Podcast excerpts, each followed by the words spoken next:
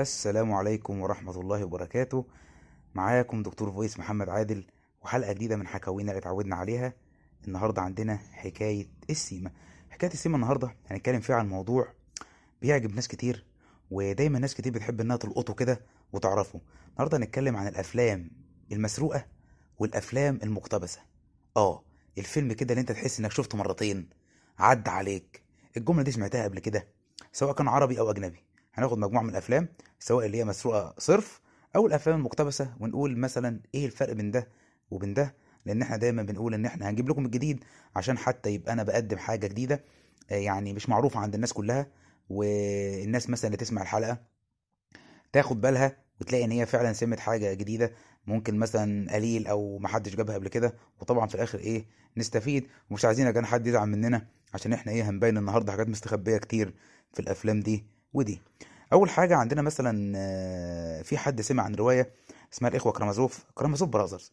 Karamazov Brother أو الإخوة كرامازوف دي كتبها فيودور دوستويفسكي سنة 1880 حلو قوي. ودي اتعملت فيلم أجنبي سنة 1958 وكان من بطولة يول براينر وماريا شيل. طبعا بالراحة كده كرامازوف براذر هي رواية عالمية وشغل الروايات إن الكاتب من دول بيعمل الرواية بيكتب رواية عالمية تندرج تحت قائمة طبعا الفن الأدبي. الرواية دي متاحة لأي لغة أو أي آه، شركة إنتاج أو أي حد ممكن ينتجها ويحولها لفيلم بلغة بلده. يعني ممكن الرواية تنتجها مصر ممكن أمريكا ممكن أي حد. فالرواية بتبقى متاحة شوية وبالنسبة لحتة السرقة فيها ما بتبقاش موجودة لأن هو مجرد إن إحنا الرواية نص ثابت وإحنا بناخده نقلبه فيلم على حسب طبعا لغة البلد. طبعا زي ما قلنا كرامازوف اتعمل فيلم 1958 جينا إحنا في مصر عملنا فيلم عن رواية كرامازوف وكان 1974 وكان فيلم قوي جدا جدا. متهيألي كلنا عرفناه هو فيلم الإخوة الأعداء. فيلم الإخوة الأعداء كان فيلم قوي جدا جدا. كان فيه ممثلين تقال قوي. كان فيه شاهين ونور الشريف وسمير صبري وحسين فهمي وميرفت أمين ونادية لطفي ومحي إسماعيل اللي عمل دور خد فيه جوائز كتيرة جدا جدا جدا. وقالوا إن محي إسماعيل الدور اللي عمله ده اللي هو دور ابن عزيزة الهبلة زي ما كانوا بيقولوا عليه في الفيلم تقريبا عدى دور الممثل اللي عمله في الفيلم الأجنبي وكان دور قوي جدا. والفيلم المصري بتاعنا يعني زي ما تقولوا كده سد قوي قوي قوي في الحتة دي وكان فيلم ناجح جدا جدا. ده من أول مثال مثلا على الرواية. نيجي بعد كده لفيلم زي العظماء السبعة أو The Magnificent 7 طبعا يا جماعة العظماء السبعة كله هيفتكر إنه فيلم أجنبي. وإنه اتعمل أول مرة 1960 الفيلم طبعا المشهور اللي بيعتبر من كلاسيكيات السينما اللي هو كان بطولة يول براينر وستيف ماكوين وشارلز برونسون. الشلة اللي كانت مسيطرة على السينما الأمريكا وأفلام الغرب اللي هي نوعية الغرب الأمريكي بتاع المسدسات وبتاع 5000 دولار الحاجات اللي كانت يعني منتشرة قوي ساعتها. الفيلم ده آه، أصلا مش أمريكي. خدوا بالكم بقى الفيلم ده أصلا أول نسخة منه كانت يابانية وتم إنتاجه 1954 وكان اسمه الساموراي السبعة. هي طبعا نفس القصة زي ما قلنا إن التيمة كلها بتبقى واحدة بس إحنا بناخده على حسب لغة البلد اللي هو فيه. فيلم اتعمل 1954 ونجح نجاح قوي جدا جدا جدا وجه خده جون ستيرجس اللي هو المؤلف والمخرج الأمريكي وعمل منه The Magnificent 7 النسخة طبعا الستينية الرائعة دي. وبرضه بعد كده جم عملوا فيلم تاني بنفس الاسم اللي هو العظماء السبعة The Magnificent 7 اتعمل 2016 وطبعا كان بطولة دانزل واشنطن وكريس برات وإيثان هوك. وفيلم طبعا كان قوي جدا ودول بيعتبروها من القصص الكلاسيكية عندهم هناك. ومن النوع اللي انت ممكن تبني عليه على طول. يعني هيتعمل منه مثلا فيلم السنة دي ماشي ممكن بعد كام سنة ين- ينتجوه تاني ماشي ممكن يتعمل منه مسلسل لو اتعمل منه مسلسل من 98 ل 2000 فحتة الرواية بتبقى سخية شوية في حتة إن أنت تنقلها من بلد لبلد وتعملها. فما تعتبرش حتة إيه سرقة ولا حاجة ده يعتبر إيه اقتباس. معتبر إن أنت مقتبس. هو بس المشكلة إن اللي بيلحق يعمل الرواية الأول بيقول والله إحنا مقتبسين الفيلم الفلاني عن الرواية الادب الادب العالمي لمثلا الكاتب الفلاني زي ما قلنا مثلا في كرامازوف اللي هي بتاعة ديستوفسكي وهنا بيتاخد الرواية وبيتعمل عليها فيلم فده مفيش منه أي مشكلة. طبعا إحنا جينا بالراحة كده ورحنا جايين في أوائل التسعينات عملنا الفيلم المعجزة بتاعنا فيلم شمس الزناتي وده مأخوذ عن قصة العظماء السبعة The Magnificent 7 فيلم طبعا كسر الدنيا وبنتفرج لحد دلوقتي. طبعا بطولة عادل إمام ومحمود حميدة ومحمود الجندي وسوسن بدر. وفيلم طبعا كان قوي جدا جدا وده بيعجبني من الأفلام اللي إحنا بناخدها بنعملها اقتباس عن الروايات العالمية. لما يكون الفيلم المصري طبعا هو بنسبة 99% بيبقى معمول بعد الفيلم الأجنبي الفيلم اتعمل بره فالواحد بينبسط لما يلاقي إن الفيلم ده يعني مفيش منه مثلا سخرية يقول لك ده إحنا عملنا فيلم أي كلام لا الفيلم قوي والفيلم نجح نجاح كبير جدا جدا وما أثرش عليه خالص لا فيلم العظماء السبعة بتاع الستينات ولا حتى النسخة الجديدة منه بتاعت 2016 ففيلم شمس الزناتي تاني حالة معانا النهارده في حتة الاقتباس بس هو بصراحة كان اقتباس محترم وطبعا هنلاحظ في تتر الفيلم إنه مكتوب إنه مأخوذ عن رواية العظماء السبعة لجون آه، ستورجس. بس هو زي ما قلنا إن جون ستورجس نفسه واخدها من الساموراي السبعة من السينما اليابانيه اللي اتعملت سنة 1954 حلو. نيجي بقى الفيلم ورواية من كلاسيكيات واعاظم وحاجة فخمة قوي قوي في الرومانسية والأدب العالمي. دي رواية روميو وجولييت. روميو وجولييت طبعا من كلاسيكيات الأدب العالمي عملها ويليام شكسبير سنة 1597 حلو قوي. إيه بقى الجديد؟ ان روميو وجولييت مش اول حاجة كان عملها ويليام شكسبير لا. دي يا جماعة كانت مستوحاة من قصة من ملحمة من ملاحم الشعر من الشعر التراجيدي تمام؟ التاريخي وكان اسمها روميوس وجولييت والملحمة دي اتعملت 1562 وكانت بتتناول يعني كان في جزء من انواع القصص زمان اللي هو زي ما تقولوا الحرب العائلية بين العائلات وقصص الحب دي كانت موجودة وكانت فعلا بيقولوا إنها قصة حقيقية فاتعملت كملحمة آه، شعرية تراجيدية اسمها روميوس وجولييت. بعد كده طبعا خرج ويليام شكسبير سنة 1597 وعمل الرواية بتاعت روميو وجولييت العالمية اللي هي اتعملت بقى اتاخدت سيمفونيات واتعملت قصص ومسرحيات. يعني روميو وجولييت مش هنتكلم عليها كتير ومشهد الشرفة حاجة يعني إيه مفيش فيها كلام. فالحته الجديده اللي أنا إيه طبعا قلت لكم ها واخدين بالكم ربنا يستر عليا بطلع لكم مستخبي إن روميو وجولييت مش أساسها الأصلي اللي هو القاعدة بتاعتها كان ويليام شكسبير. المهم يا سيدي ويليام ربنا وفقه ورواية خرجت طبعا واتعملت مسرحيات والكلام ده كله. طبعا إحنا إيه مش هنسكت بقى. هنا إحنا بقى إيه زي ما يقولوا كده الكف السابق سابق. هوب خدناه عندنا وعملنا فيلم عن القصة اسمه شهداء الغرام. ده كان 1944 آه والله دي أول حاجة تتاخد. سينما طبعا اتعمل مسرحيه روميو وجولييت دي معروفة جدا. السينما بقى هوب لقطنا إحنا الأول خدنا الأسبقية وعملنا فيلم شهداء الغرام 1944 وده كان بطولة ليلى مراد وإبراهيم حمودة وكان طبعا نفس القصة. وعلى فكرة اللي ما شافوش أو أول مرة يعرف المعلومة دي يا ريت يتفرج عليه حلو جدا جدا. بعد كده طبعا آه، اتاخدت الرواية واتعملت الفيلم الأجنبي بتاعها بتاع الستينات. طبعا حصل منه مشاكل وفي حاجات اتمنعت وحاجات اتشالت. حتى والله مشاكل موجودة لحد دلوقتي. في بعض الأبطال نسخة 68 وبعد كده اتعمل منه نسخة مشهورة جدا جدا لعمنا كلنا ليوناردو دي كابريو اتعمل سنة 96 نسكت إحنا بقى نقفل على كده لا جينا في الألفينات أكيد كلنا لقطناه. اتعمل فيلم حبك نار لمصطفى قمر ونيلي كريم لنفس التيمة ونفس شخصية روميو وجولييت. بالظبط اتعاد تاني في الألفينات وعلى فكرة الفيلم برضو نجح جدا وكسر الدنيا. وفي الحتة دي النسختين اللي عملناهم عندنا في السينما المصرية سواء كانت النسخة القديمة أو النسخة الجديدة الفيلمين كانوا كويسين جدا ونجحوا جدا جدا. بس أنا يا ريت اللي ما شافش فيلم بتاع ليلى مراد يا ريت يتفرج عليه وعلى ضمانتي زي ما بيقولوا. دي تالت حالة خدناها في حتة الاقتباس من الروايات. وقلنا إن حتة الاقتباس دي مفيش منها أي مشكلة إن الرواية حق مقبول للجميع وهي بتتاخد وإحنا بننتجها بتبقى بلغة البلد اللي اتعمل فيها طبعا الفيلم. نيجي بقى إيه؟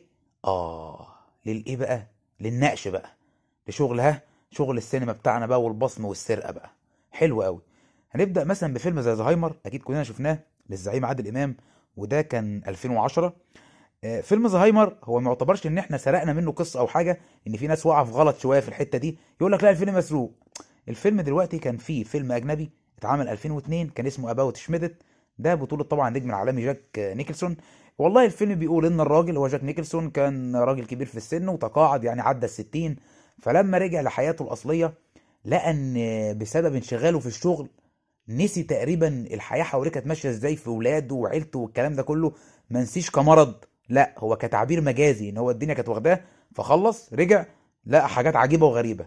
عشان أقول لكم إن القصة لا ملهاش علاقة. المشكلة بقى إحنا عملنا إيه؟ إحنا إيدينا كانت خفيفة شوية ورحنا جايين هوب نطين على الافيش وسارقينه. ده اللي عمل المشكلة. الناس كانت بتجيب الأفيش ده قصاد الأفيش ده يقول لك أدي فيلم زهايمر مسروق من فيلم بتاع سنة 2002 والله يا جماعة إحنا المشكلة كلها إحنا جينا إيه حطينا على الأفيش عملنا باراشوت على الأفيش فخدنا الأفيش بتاع فيلم About Schmidt وعملناه بالظبط تقريبا copy paste لفيلم زهايمر. والله وكانت حركة ملهاش لازمة يعني الناس كلها تقريبا يمكن أغلب الناس قبل ما يسمعني فاكر لحد دلوقتي إن الفيلم مسروق. لا يا جماعة الحمد لله إحنا ربنا سهل لنا وإيه نتشنا الأفيش بس. نيجي بعد كده الفيلم تاني مشهور جدا جدا وكوميدي جدا جدا كسر الدنيا هو إيه؟ عصابة حمادة وتوتو. آه والله. عصابة حمادة وتوتو كان آه، 1983 وطبعا كان بطولة عادل إمام ولبلبة. الفيلم ممتاز جدا وكسر الدنيا وقصته جميلة جدا. طيب عصابة حمادة وتوتو. مسروق. آه يا سيدي مسروق. هقول لك أنا. أول نسخة منه اتعملت كان فيلم اسمه Fun with Dick Jane ده اتعمل سنة 1977 وده كان بطولة جورج سيجال وجين فوندا ونفس القصة والنظام بالظبط إن الاتنين آه بيترفدوا من الشغل الدنيا بتبوظ فبيبدأوا إيه يسرقوا عن طريق الجو الكوميدي الخفيف ده اللي اتعمل عندنا في السينما المصرية في أول نسخة له كانت سنة 77 آه بعد كده إحنا جينا عملناه سنة 1982 أو 83 عصابة حمادة وتوتو واتعمل منه نسخة تالتة كمان التالتة دي اغلبنا شافها برضو كان سنة 2005 كانت بطولة جيم كاري وبرضو هي نفسه بالظبط التلات أفلام واحد هي التيمة واحدة. فعصابة حمادة وتوتو إحنا واخدينه من Fun with Dick and Jane اللي هي أول نسخة كانت سنة 77 طيب خلصنا عصابة حمادة وتوتو. نيجي بعد كده عندك الحاسة السابعة طبعا الحاسة السابعة مش هنتكلم كتير في ناس ممكن تزعل مني يعني. هو الفيلم طبعا كان تجربة لأحمد مكي مع أحمد الفيشاوي والناس كانوا أصحاب وعملوا تجربة يعتبر جديدة بغض النظر عن الجزء التمثيلي أو إمكانيات الفيلم أو كذا. وبغض النظر إن هو في ناس كتير رمت على فيلم لميل جيبسون اللي هو طبعا كنا عارفينه What Women Want الراجل الرايق ده اللي كانت دماغه شغالة وأي حاجة بتقولها الستات كان بيسمعها. والله نفسي والله أكيد كلنا نفسنا نسمع بس نسمع وما نردش يعني نسمع بس هنسمع بلاوي. فالحاسة السابعة بالرغم إن عملنا لفة كده على القصة خدنا التيمة الأصلية بس. التيمة الأصلية إن واحد بيسمع الأفكار. هناك كان بيسمع أفكار الستات بس. فإحنا إيه تحايلنا كده وطلعنا بالحاسة السابعة انما طبعا What Women Want ده فيلم يعتبر من الايه من العلامات في الفترة دي ومن أكتر الأفلام تقريبا المشهورة عندنا في مصر معروفة لميل جيبسون زيه زي Braveheart وبقية الأفلام اللي عملها ميل جيبسون. طيب في حاجة تانية؟ في عندك فيلم طير أنت. بس طير أنت الصراحة صناع الفيلم كانوا زي الفل. كتبوا على التتر في في الفيلم إن الفيلم ده متاخد من أحداث فيلم أجنبي اسمه Bedazzled آه، Bedazzled آه، ده كان إنتاج سنة 2000 وكان بطولة براندون فريزر وإليزابيث هيرلي وعلى فكرة فيلم تحفة. آه، نفس القصة بالظبط.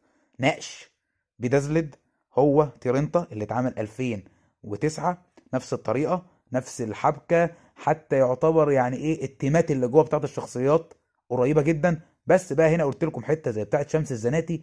لما جينا نطينا واقتبسنا حاجة كانت قوية جدا وعملناها باحترافية. ما عملناش مثلا إذا الحاسة السابعة كان. يعني أنت بتقارن بينه وبين فيلم ميل جيبسون مع السلامة. خلاص مات الكلام. مدام ريهام سعيد مات الكلام. ففيلم طير أنت كان قوي جدا وما حسش يعني ما حسش الناس إن سرقته من بيدا زليد جت عليه. لا كان فيلم تحفة وأكيد كلنا شفناه. فهو إيه كان متاخد الفيلم ده من الفيلم ده زي ما قلنا كده بالظبط بس الفيلم بتاعنا ما شاء الله برضو إيه كان قوي جدا جدا يعني. طيب هل في حاجات تانية سرقناها ومع يعني عدت علينا كده؟ أقول لك آه. طبعا كلنا شفنا فيلم اغتيال لنجمة الأكشن. بسم الله ما شاء الله ربنا يديها الصحة.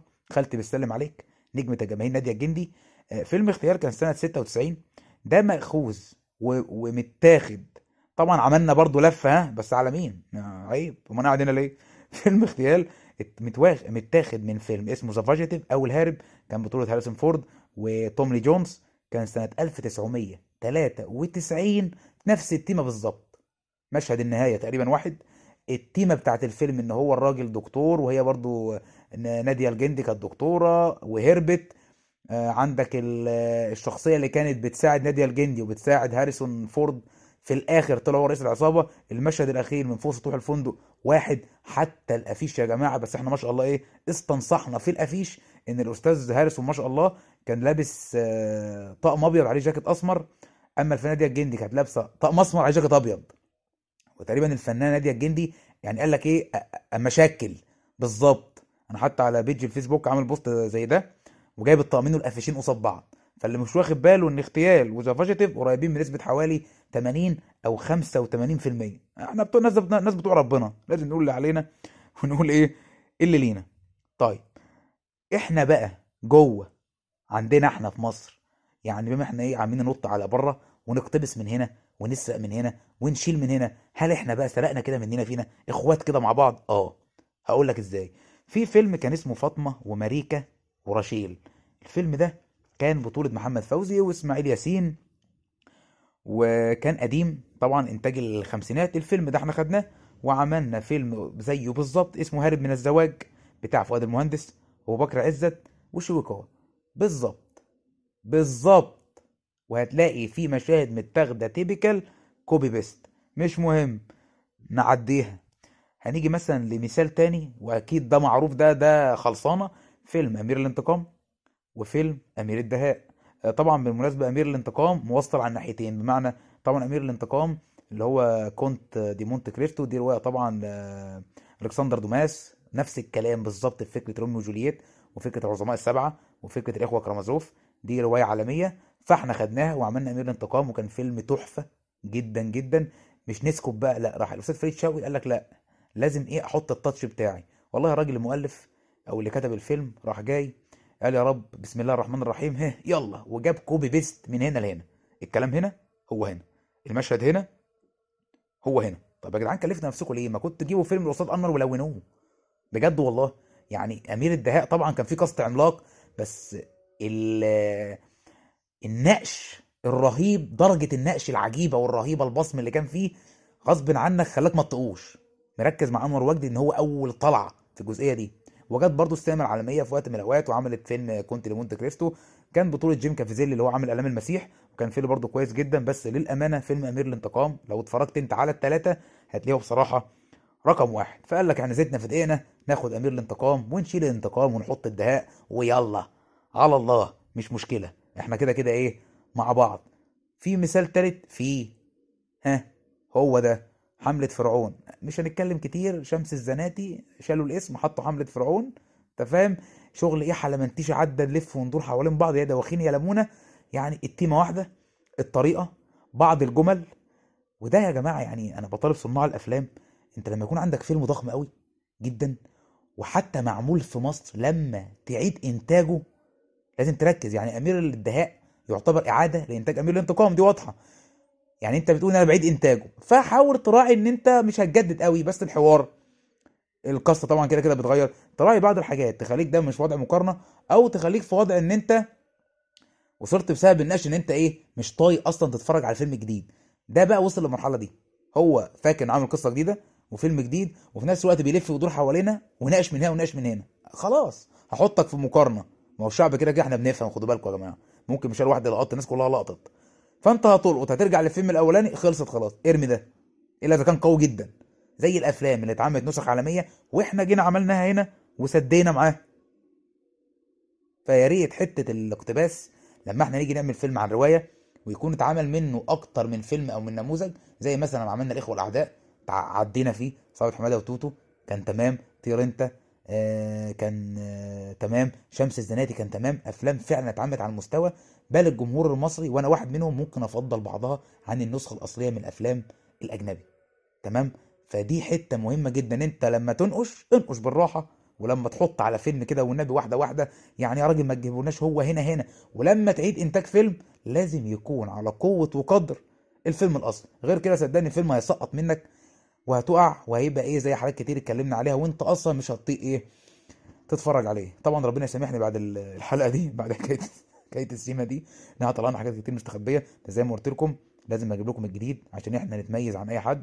وهتلاقوا برضو في آه، بوستات عندنا على صفحة الفيس سايب لكم ال link في البودكاست موجودة. اللي يخش يتابع برضو يقول لي إيه رأيه وإيه اللي إحنا ممكن نزوده وممكن ننقصه في الجزئية دي. وطبعا إحنا يعني شاكرين جدا لكل المتابعين وكل المستمعين وبجد إحنا بنكمل عشان خاطر نقدم حاجة مفيدة ليكم ونقدم حاجة جديدة وصوتنا يوصل لأكبر قدر ممكن من الستات والرجالة والكبار والصغيرين وخصوصا طبعا حبايبي زي ما أنتم عارفين الأطفال. أنا بشكركم جدا النهاردة. إحنا كده خلصنا حكاية السيما وكشفنا فيها المستخبي إن شاء الله الحلقة الجاية هنكشف مستخبي تاني بإذن الله في حكاية جديدة من السيما. كان معاكم دكتور فويس محمد عادل سلام عليكم.